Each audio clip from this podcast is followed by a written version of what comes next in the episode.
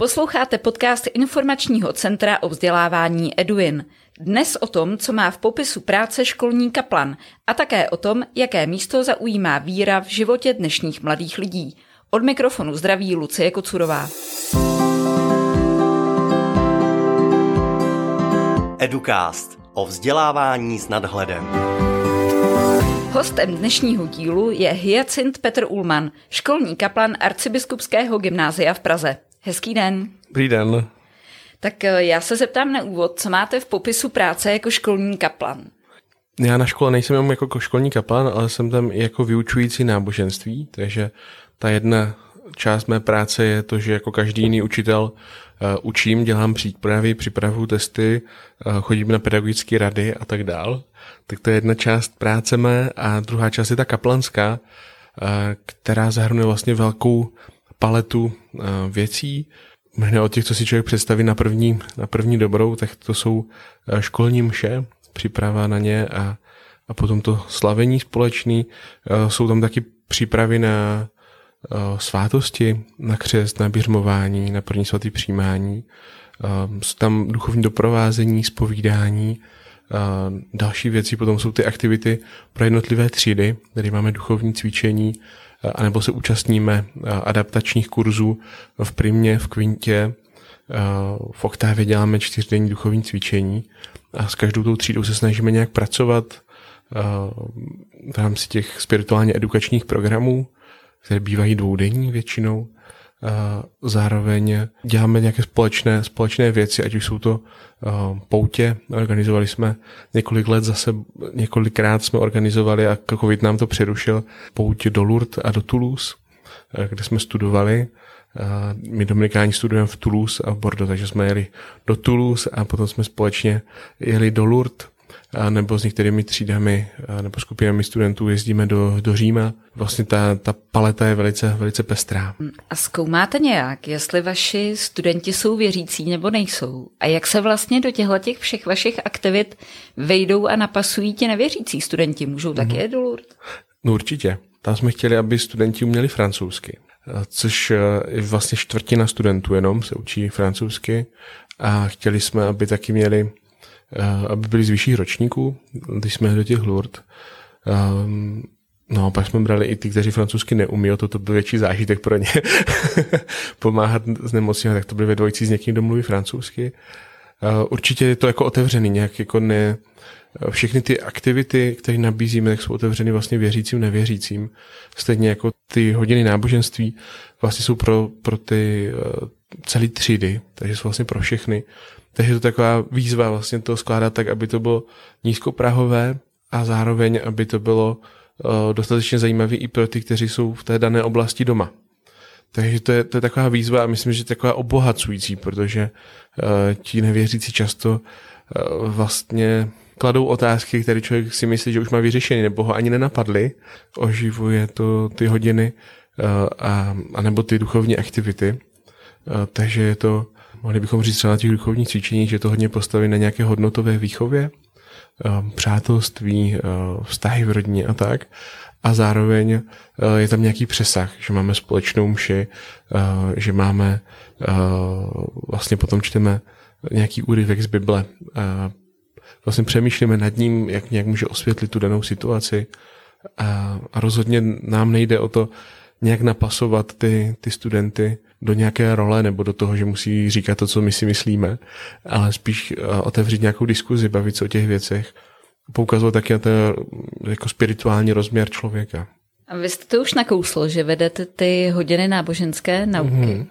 Co je vlastně cílem toho předmětu a jak právě ušetříte v těch hodinách to, že někdo už v tom třeba vyrůstá od malečka v té víře hodně toho ví a někdo prostě přijde Biblí úplně nedotčen. Myslím si, že, že to je součást naší, naší kultury, vlastně ta, ta biblická židovsko-křesťanská kultura je někde v pozadí toho našeho, našeho i současného světa. A, a že to může být um, velice zajímavé, jak pro věřící, tak pro nevěřící, um, pro pochopení vlastně toho, kdo jsme a kde se nacházíme eh, v tom eh, prostoru a čase. A zároveň eh, často, když otvíráme Bibli z primány a učíme se v ní hledat, tak i těch zvěřících rodin to třeba neumí, anebo někteří to umí, ale snažíme se jim ukázat práci s poznámkami pod čarou, práci, práci s odkazy na jiná místa,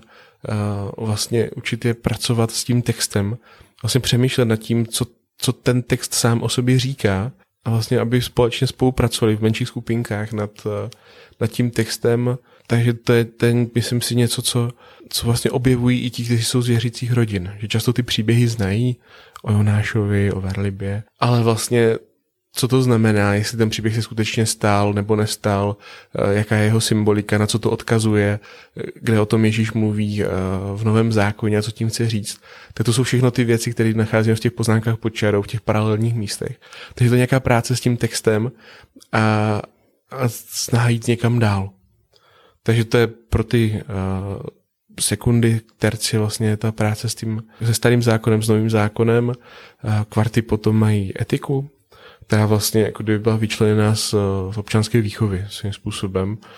Potom mají religionistiku v kvintě, kde se vlastně probírají další, další náboženství, zvlášť potom židovství, islám, ale i ta z východu. Potom vlastně se probírají dějiny křesťanství a v oktávě potom vlastně nějaké aktuální otázky týkající se vlastně současnosti církve a světa. Nějakým způsobem bychom chtěli předělat ty, ty osnovy, abychom probírali věci v nějakých větších celcích na tom vyšším gymnáziu, které budou vycházet z písma, z tradice, ale kde budou vlastně jako současný, uh, současné magistérium, to znamená dokumenty uh, papeže Františka nebo, nebo Jana Pavla II. Benedikta 16. ty současný a na tématech, jako je třeba ekologie nebo vztah církve státu nebo náboženství a státu, otázka nějaké sociální spravedlnosti a vlastně tyhle ty velké témata tak je probírat v nějakém celku vycházejícím z tradice a zároveň vlastně reflektujícím tu současnost. To je fajn, že vy se to můžete asi naplánovat, jak chcete. Na to nejsou asi úplně nějaký jo, máme vzdělávací, to... Eh, rámcový vzdělávací plán myslí na náboženskou nauku nebo nemyslí? Máme ten eh, školní vzdělávací program, který musí potom, který musí být schvalovaný a který právě jako předkládáme ke, ke schválení. Takže jako probíhají nějaký postupný, uh, postupná snaha to nějak jako revidovat, aby to, aby to odpovídalo té současné situaci. No. A vy jste součástí i preventivního týmu školy? Společně s výchovným poradcem, metodikem prevence, školním psycholožkou a tak. Ano. Um, tak jaká je tam vaše role? Mm-hmm. Jakože vás je spousta na těch 500 jo, studentů. Jo, jo, je nás relativně hodně a zároveň mám pocit, že to je, že to je strašně fajn, že to nějak mm, zahušťuje tu síť, eh, která má zachytit eh, vlastně studenty eh, v nějakých potížích nebo vytvářet dobrou atmosféru na té škole nebo napomáhat té atmosféře na škole. To, co děláme společně, tak vlastně ne na začátku se účastníme společně těch adaptačních kurzů, což si myslím, že je jako důležitý pro, pro práci s těma jednotlivými třídama potom v těch dalších, dalším čase, že, že je známe a zároveň, že ví, že se na nás můžou obrátit a zároveň vlastně i pro nějakou kohezi toho týmu, že něco vytváříme společně na začátku školního roku. Když ten tým se nějak v čase proměňuje, tak eh, vždycky je taková příležitost, jak eh, integrovat ty druhý. Máme zároveň společný supervize, což je, což je skvělý kde můžeme přinášet svoje problémy a vlastně uh, každý tou svou odborností vlastně se na to můžeme podívat a pomoci si v tom. A zároveň myslím, že to, co mi přijde skvělý, je, že si můžeme právě uh, v tom týmu pomoct a že když přijde nějaký student s problémem, který je mimo moje kompetence, můžou to být problémy typu uh, problémy s příjmem potravy, nebo to může být sebepoškozování, nebo deprese, nebo další věci, kde já můžu říct, že uh, si vyslechnu toho studenta, můžu mu říct, že se, za, že se budu za něj modlit, nebo s ním, pokud chce, a, a že to můžeme nějak společně sdílet, ale nemám ty nástroje, jak mu pomoct uh, s depresí, nebo jak nějak odhalit, co se skrývá za tím sebepoškozováním a tak dál. Ale můžu mu nabídnout, že ho doprovodím ke školní psycholožce. A to je obrovská pomoc pro mě, že vlastně je někdo, kdo má tu odbornost a kdo, kdo je v té budově spolu s náma, kterýho, koho ten student taky zná a na kterého se třeba neobrátí přímo, ale přijde napřed za mnou, protože třeba má uh, subjektivně ke mně blíž. a já potom ho můžu nasměrovat ke školní psycholožce. Tak v tomhle mě to přijde skvělý, ta vzájemná spolupráce a zároveň to, že, že čím je podle mě pestřejší ta paleta lidí a rolí, která nabízí pomoc, tak tím je to může být snažší zachytit ty studenty a pomoci jim. A co takhle třeba řeší jak u vás ve škole? Jako, že vím, že jste křesťanská škola a oni mm. to taky vědí, když tam jdou. Ale zároveň, když tam jdou, tak jim je třeba jedenáct. Mm. A může se stát prostě, já nevím, za dva roky, za tři, že třeba začnou řešit, já nevím, třeba otázky nějaký třeba sexuální orientace nebo mm. nějaký jako identity. S tím chodí také za vámi? Můžou? Jo, určitě můžou přijít a já myslím, že ten školní kaplan není nějakým uh, politrukem, který by měl jako vmlátit do hlavy tu jako ideologii uh, křesťanství, uh, nebo jak to, jak to říct, to mně přijde jako až, až téměř odporný uh, mluvit o křesťanství jako o nějaké ideologii, když to takhle někdo může vnímat. Uh, ale spíš uh, si myslím, že jako školní kaplan jsem tam jako nějaký svědek uh, jako Krista, Boha, vztahu s Bohem, že je možný vlastně v jakékoliv situaci. A jsem tam pro nějaký jako vyslechnutí, přijetí toho, studenta, těch studentů a nějaký doprovázení jejich. A zároveň ta problematika je na to komplikovaná, složitá, že nějaký jako kategorický soudy jsou podle mě jako mimo, no. Ne, nejsou, nejsou nějak, nějak možný, no. Myslím, že školní kaplan uh, nemá být ideologem, ale má být uh, tím, kdo, kdo naslouchá, doprovází, uh, snaží se ukazovat nějaké cesty a v nějakým jako velkým respektu k tomu příběhu toho kterého člověka. Že si jako umím představit, že kdyby katolický hoch zjistil, hmm. že přece jen možná jako je spíš gay, než, hmm. než jako většinové orientace, tak si může trošku u vás jako otestovat, že jestli mě přijme tady hyacint, tak mě přijme ten zbytek církve a bude to v pohodě? Jo, jo, já si myslím, že to je, uh, že to takhle může taky fungovat, no. Jo. Řeší s váma třeba to, že se cítí jako přetížení ze školy, protože mám pocit, že to je teďka velké téma.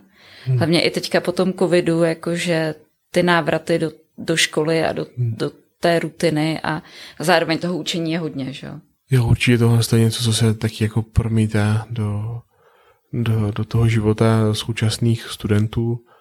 V rámci školy uh, si myslím, že, že byla skvělá iniciativa, nebo co se týká covidu, že byla skvělá iniciativa ze strany studentů, kdy vlastně sami uh, po, té, po té první vlně dělali dotazník uh, Žákovská rada, aby vlastně zjistili, co jim vyhovovalo, co jim nevyhovovalo, jaká platforma by byla nejlepší, protože to bylo hodně roztříštěné. Někdo byl na Google, Google Classroom, někdo byl na, na Moodlu a prostě na různých, někdo, někdo komunikoval přes maily, takže vlastně tohle, to, tohle to bylo skvělé, že se to nějak ustálilo, že se tomu dala jednotná, jednotná fazona potom do těch dalších vln. Zároveň jsme jako preventivní tým vlastně hodně přemýšleli, co dělat, jak, jak podpořit studenty vlastně i v rámci jaké komunikace s vedením školy, co myslím, že se v nám výrazně podařilo, to byl vlastně ten návrat po té, ten další rok, vlastně někdy v tom květnu, se nepletu, když jsme si všichni mysleli, že se do školy nepůjde. a najednou to tady bylo. jo, jo, to bylo. A bylo to strašlivý. Rychlá akce. Tak tam myslím, že se nám velice výrazně podařilo vlastně nastavit eh, ten návrat tak, že jsme vytvořili vlastně skupinky eh, pedagogů, které jsme se taky zapojili jako školní kaplani, eh, že jsme provedli nějakou reflexi toho, co vlastně mi to přineslo, čeho se obávám, co vlastně se teďka se mnou děje a nějak jsme se snažili tak jako povzbudit a, nějak zachytit vlastně to, to, co se děje. No. Ale jasný, že těch různých psychických problémů a, a přetíženosti je mnohem víc, než, než byl předtím. Co vás baví? Na těch dětech. Jako, to vás, jako musí vás bavit ta práce se studenty, že jo, jinak byste tam nebyli, jinak by jo. jako vás ani vlastně asi nevybrali, abyste mm. šel dělat zrovna školního kaplana. Tak co vám přijde fajn na studentech? Mně přijde uh, strašně fajn to, když kladou otázky, uh, když uh, se podaří vlastně v, v nich zbudit zájem o tu danou věc, když se nebojí klas otázky, které by si mohli říct na první dobrou, že, že na ně nebudu chtít odpovědět nebo že jsou kontroverzní, tak to mě na tom baví. To hledání vlastně společný těch odpovědí zároveň mě baví někdy jako nějaké, nějaký neotřelý přístupy, ne, neotřelý věci i třeba k těm biblickým postavám. Teď asi vzpomínám jedna, v sekundě mají vlastně každý student, když děláme ten starý zákon, tak pro mě má udělat vlastně, nebo pro třídu referát na nějakou postavu starozákonní, kterou, kterou jim vyberu a pak to prezentují před třídou a musí napsat tři body, které si mají ostatní napsat do sešitu. To má takovou malou galerii starozákonních postav a, a teďka má a jedna studentka dělala na Judit, a Judith, která zabíjí toho Holoferna, symbol toho zla. A právě na jednom slajdu měla, že to je agentka s povolením zabíjet. a to, to logo Jamesa Bonda. mě přišlo skvělý. Tak to mě jako pobavilo a, a přišlo, že vlastně nad tím přemýšlí, že vlastně hledá ty, ty souvislosti nebo nějakou aktualizaci. Tak to mi přijde vždycky skvělý. Často si učitelé jako stěžují na, ty, na tu mládež, zejména tedy ve věku těch teenagerů, co hmm. prostě s nimi se setkáváte vy, že nic nebaví, že nic nezajímá, že jsou jako čím dál horší, že zajímají jenom telefony hmm. a, a TikTok a tak. E, jakou máte zkušenost vy? Tak určitě je to jiná generace už v tom, e, v čem vyrůstá, co, co nám se nějak vyhlo, nebo mé generaci se vyhlo, a, že ať už je to ten, eh, ty dva lockdowny, které je úplně odřízly od kamarádů a zvlášť myslím pro ty, kteří byli v pubertě, tak to bylo zvlášť těžký, že pro ty menší um, ti jsou ještě takový děčtí, takže by s rodičema vlastně jako v pohodě, kde by byli jinde.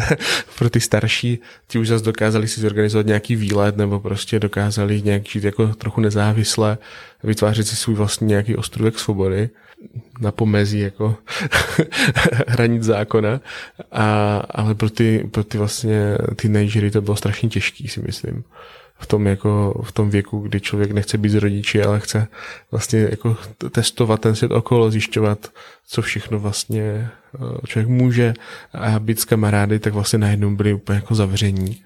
Tak, eh, tak to si myslím, že, že hodně poznamenalo tu, tu současnou generaci, že on následně to vystřídala ta válka, která je za dveřmi.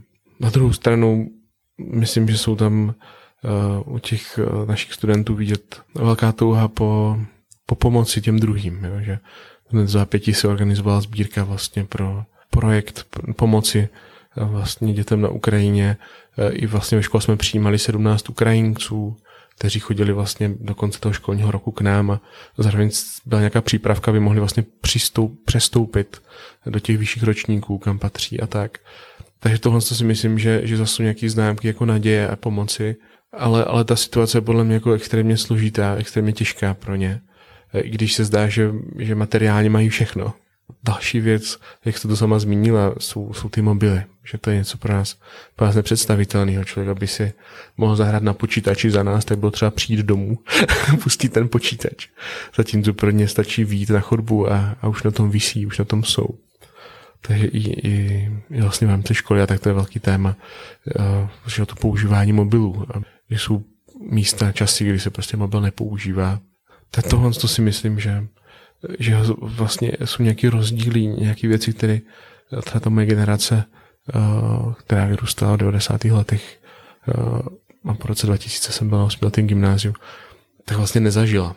Jo. A zároveň, uh, co se týká toho spirituálního rozměru, myslím si, že, že mnoho z nich nemá nějak moc důvod vlastně něco takového hledat nebo něčem takovým na něčem takovým přemýšlet. Že fakt hodně ty věci jsou utlumený tím, jak uh, je tolik jako uh, věmů na, na první dobrou, na, jak všechno skáká, skáče z té obrazovky, tak jít nějak víc na hloubku nebo víc přemýšlet, tak vyžaduje čas, vyžaduje pozornost a ta je roztěkaná a čas, čas moc není.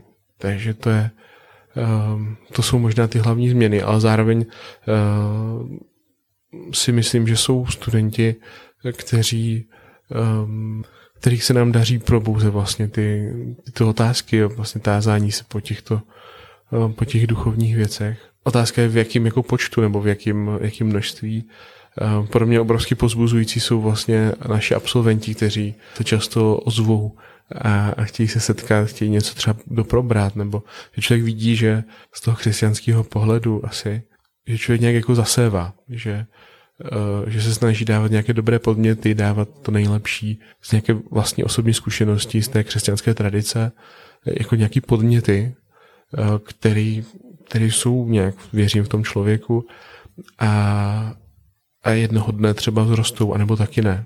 Potom záleží, co on si s tím nějak udělá, nebo jak to, jak to zpracuje, jak nad tím bude přemýšlet. Ale, ale naši absolventi, kteří se, kteří se vrací, tak mi vlastně dávají jako nějakou naději, že to má smysl. Že, že nad těma věcmi přemýšlí. A třeba přijdou jen, jen tak eh, se, se poptat, jak se člověk má a, nebo s nějakým problémem, nebo s nějakou věcí, kterou si třeba neví, neví rady. A nemusí to být nutně, nutně věc eh, jak extrémně duchovní, nebo třeba přijdou s, s žádostí o křest nebo tak.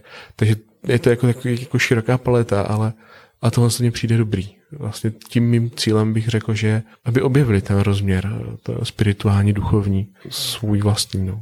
To jsem se vlastně chtěla zeptat, jestli máte pocit, že je to nějak jako vůbec zajímá, nebo jestli mají jako chuť nějakým způsobem přemýšlet jako o tom, co je jako nějak jako nad námi, nebo, nebo nad tím, nad tou hmm každodenní prostě realitou, nějakou, o nějakém hmm. tom vlastně duchovním rozměru jako člověka, jestli mají vůbec jako chuť o tom přemýšlet a jestli vlastně uh, mají ty vaši studenti vlastně to v něčem jako jednodušší, že jim tu možnost jako nabízíte. Hmm. Že možná je to jako jednodušší než na jiných školách, kde se skončí s tou chemií, biologií, občankou a pak jo. se jde domů. Mm-hmm.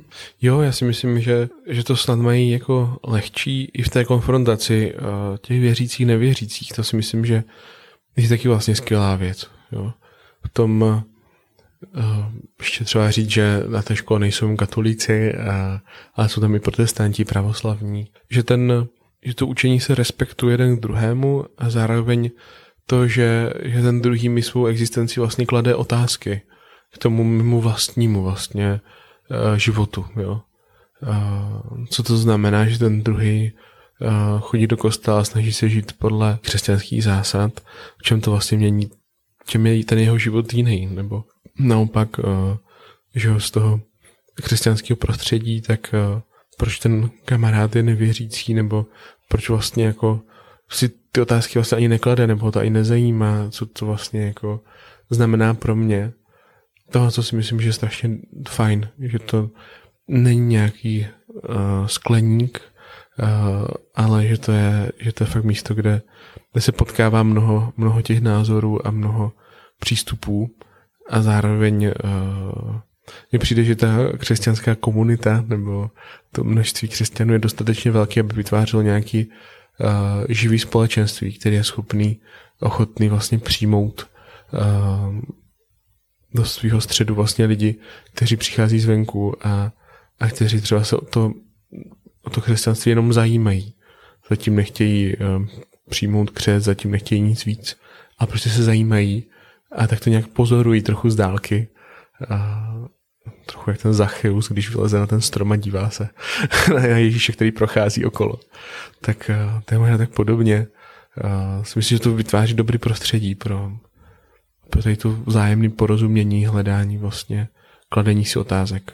A jak vy sám jste se vlastně k té víře nějak dostal? Jste vyrůstal v tom jako na Moravě? Nebo? Jo, já jsem měl velké štěstí, že jsem eh, z mého pohledu, že jsem vyrůstal ve věřící rodině a potom právě v tom okamžiku uh, dospívání a hledání vlastně odpovědí na, nebo znovu, znovu kladení si těch otázek, který možná ani dítě si neklade, ale dostává na odpovědi.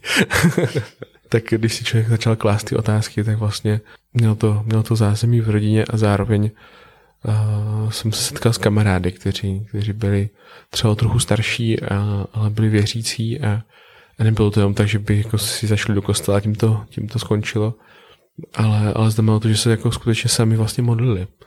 A, a ten vrstevník, kterého člověk vidí, že se modlí, že se modlí uh, opravdově a nějak se to projevuje v jeho životě, tak to myslím, že je největší jako výzva no, pro mě to byla velká výzva vlastně to taky zkusit.